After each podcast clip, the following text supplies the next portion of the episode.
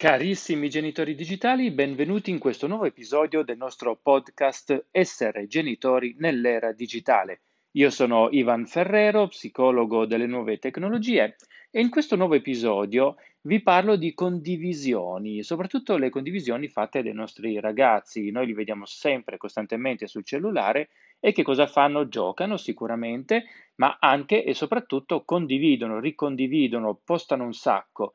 Ma ci siamo mai chiesti che cosa pubblicano e soprattutto perché pubblicano e condividono così tanto? Allora, immaginiamo una scena, una ragazza davanti ad un frappè, una cosa tranquillissima, è un momento che ispira per qualche motivo. Scatta una foto, andiamo avanti, vabbè, Facebook o Instagram, quello che vogliamo, questa è più in età da Facebook barra Instagram, Ok, ora noi pensiamo la cosa finisce lì? No, andiamo avanti.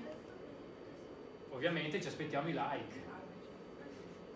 Quindi poi arriverà tutto il discorso dell'approvazione sociale, che per i nostri ragazzi è molto importante, ecco perché ci tengono così tanto a condividere ed ecco perché poi basta una parola, una frase detta o scritta male per combinare casini, quando noi magari da adulti potremmo dire vabbè dai ma non darci retta, più di sto cellulare viene a mangiare, magari per nostro figlio è la tragedia, perché quello che noi, tutto questo discorso dell'approvazione sociale ritorna in costruzione della propria identità.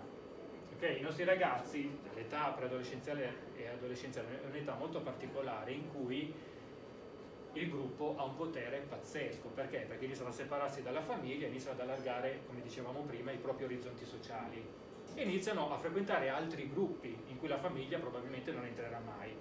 Diventano i gruppi di riferimento che iniziano a mettere i propri piedi fuori nel mondo. Di conseguenza, quello che accade all'interno del gruppo per loro è molto molto importante e dà un feedback di ritorno sul fatto se stiano andando bene o male, tra virgolette, nella società. Ad esempio, un ragazzino che, una ragazzina che si concia in un certo modo e pubblica la foto, poi vede come i suoi amici rispondono e in base a quello capisce se si è vestito o vestita da sfigato o da sfigata oppure se va bene. Però tutto questo, questa interazione a sua volta contribuisce va ad influire sulla propria identità, sulla costruzione dell'identità e ad influenzare poi le mosse successive.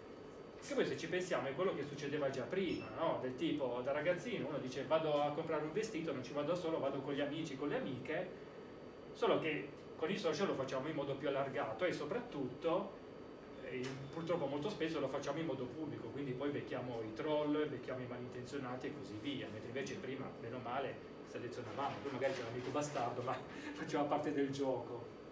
Quindi questo ecco perché ehm, ai ragazzi piace tantissimo condividere, soprattutto per questo, per tutto questo aspetto sociale. I sentimenti e le emozioni sono alla base della nostra identità digitale.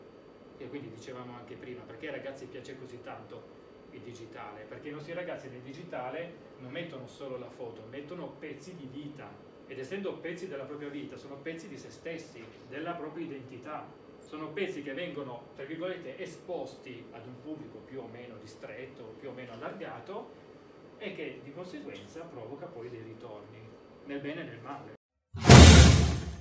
Bene, siamo arrivati alla fine di questa puntata di Essere Genitori Digitali. Come al solito vi lascio in descrizione tutti i link per seguirmi attraverso i miei canali social, il mio sito www.bullismoonline.it dove troverete tante altre risorse dedicate al tema del digitale e dei nostri ragazzi. Per il momento un saluto dal vostro psicologo digitale Ivan Ferrero. Noi ci risentiamo alla prossima.